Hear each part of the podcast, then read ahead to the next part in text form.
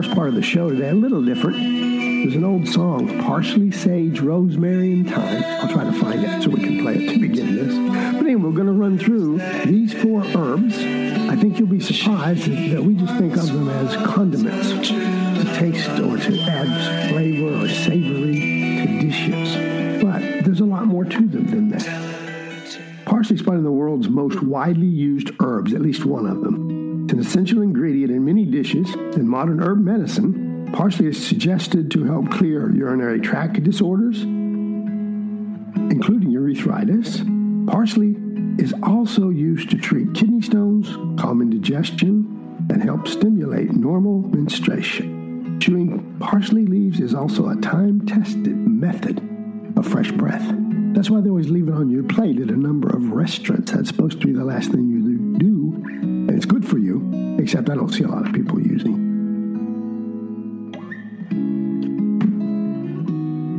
it. Fresh parsley is widely available in supermarkets, health food stores, and they sell as tinctures and as capsules if you don't want to just use the real product. Parsley seed is produced just on a small scale in a small part of Eastern Europe. The tincture is generally just an alcohol extract. Okay, and they use parsley dose at about 1 to 3 milliliters, taken 3 times daily. You can also get it as capsules, 450 to 900 milligrams of leaf, all just powdered up into a capsule. If you want to make a tea out of it, you just take a cup of boiling water, put some fresh, usually about 3 tablespoons of fresh parsley leaves. Let it stand 5-6 minutes and strain it and drink it. Good for you up to 3 times a day. Of course, you can sweeten it if you want. I use stevia. Some people can use honey whenever they really want to just change it a bit. It's a bit bitter by itself. You might want to watch if you're pregnant or going to be pregnant. They don't suggest you, or that at least you limit the amount of parsley that you intake if you're a pregnant lady.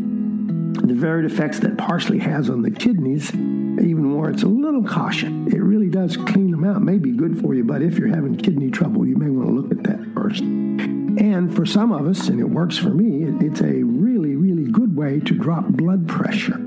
Eating a normal amount of parsley each day is, some doctors say, is as good as the pills they give you to lower your blood pressure. Parsley may actually, with a few people, react with sunlight and cause a light skin rash. So if you eat your parsley and get a little, especially like I go out biking, you might watch for that. Other than that, it is well thought out, used for thousands a year herb that generally is really good for you and should be a healthy part of your diet. Well, the next herb on the list in the song is sage. Sage is a seasoning herb for poultry and a lot of other savory dishes. Sage is also an effective treatment for sore throats, coughs, and colds. Sage tea has long been used as a remedy, often as a gargle, and scientific studies have confirmed that this herb is highly effective for relieving sore throat. Sage exhibits antibacterial activity, which may explain its use for gastroenteritis and for other minor gastrointestinal or what we call GI tract infection. And sage is easy to grow at home from seeds or cuttings. Sage likes a loose, well-drained soil without too much moisture. The majority of the world's sage supply is wild harvested in the coastal mountains of Croatia and over in Albania. Fresh and dried sage is available in most grocery stores. Supplements and tinctures can be found in almost all of the good health food stores also. The amount of sage consumed as a culinary herb is safe, but do not exceed above recommended doses. Alcohol extracts of sage are not to be used internally for more than a couple of weeks, and a tincture diluted in water and used as a rinse or gargle is perfectly safe.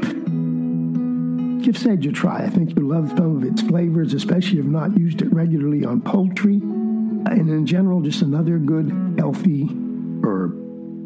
And next in the song is a savory-smelling, very widely used herb known as rosemary. And this particular herb is really, really an herbal medicine multitasker. When applied to the skin, rosemary essential oil has been shown to exhibit antibacterial, antifungal, even antiparasitic, and an actual analgesic property. It is also used topically to treat muscle pain and arthritis and to improve circulation. German's Commission E, which examines the safety and efficacy of herbs, has approved rosemary use for these conditions. The best way to obtain fresh rosemary is simply to buy a plant at the gardening center or grow your own. It grows very well right here, very easily. It is produced commercially in Spain, Portugal, and France. And there's a number of countries where it's in its own natural range and they just pick it in the wild. Creams, ointments, and salves, many topical products contain various concentrations of rosemary's essential oil for skin conditions, such as, again, bacterial and anti- and fungal-type infections. Apply daily to skin, joint, or muscles as per manufacturer's direction. The essential oil is used in aromatherapy to enhance mental focus. To apply the oil topically, mix about 10 drops in an ounce carrier. Olive oil works great, or jojoba. I happen to also like avocado oil. Add 1 or 2 teaspoons of dried rosemary leaves in a cup of hot water and cover it. Let it sit 8 or 10 minutes, then strain it. You can drink it. It's perfectly safe. There is a general recommendation that you don't overdo it, again, if you're going to be pregnant. So another good herb, really widely used. I don't think there's a place anywhere within the sound of everybody's hearing this that doesn't have rosemary readily available for your use. And the final and useful herb in the group is thyme. Like sage, thyme is one of those several really fragrant herbs that doubles as a spice as well as a medicine. Thyme's aromatic compounds help to relieve coughs, probably in 2 different ways. Thyme is an antispasmodic and an expectorant. 2 fancy words, but they make sense. Meaning that the herb not only calms coughs, but also helps clear bronchial mucus. It is also antibacterial and antiviral.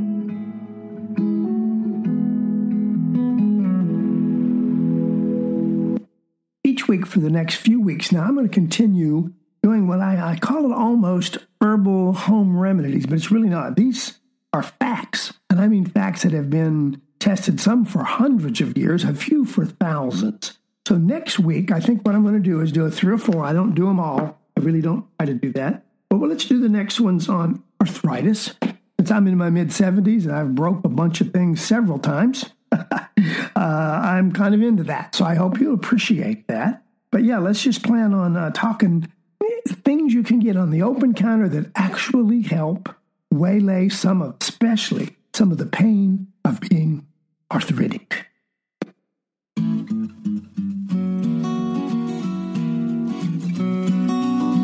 So, you know, I'm not always total doom and gloom. There's a little bit of good news for a change that I think certainly surprised some of the scientists.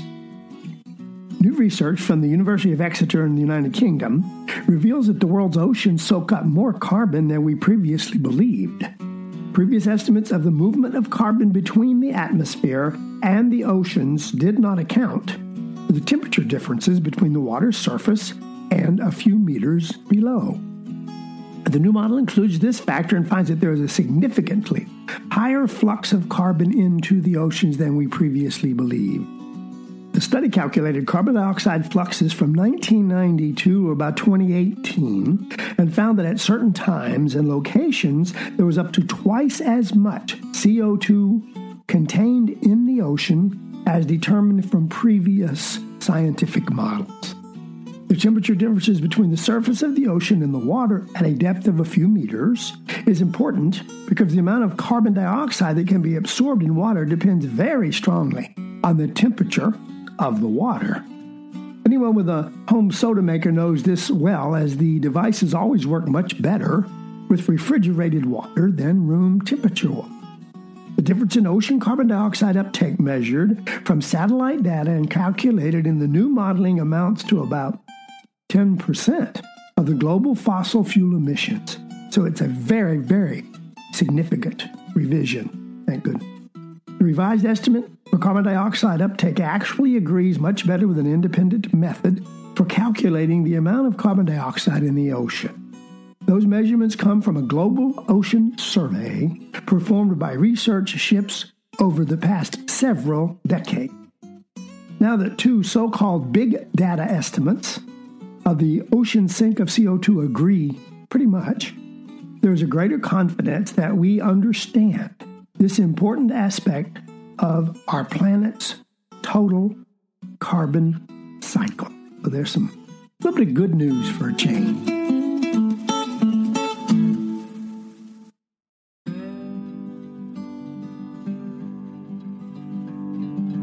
This is part of the show where I usually do some, I call them the organic matters science factoid.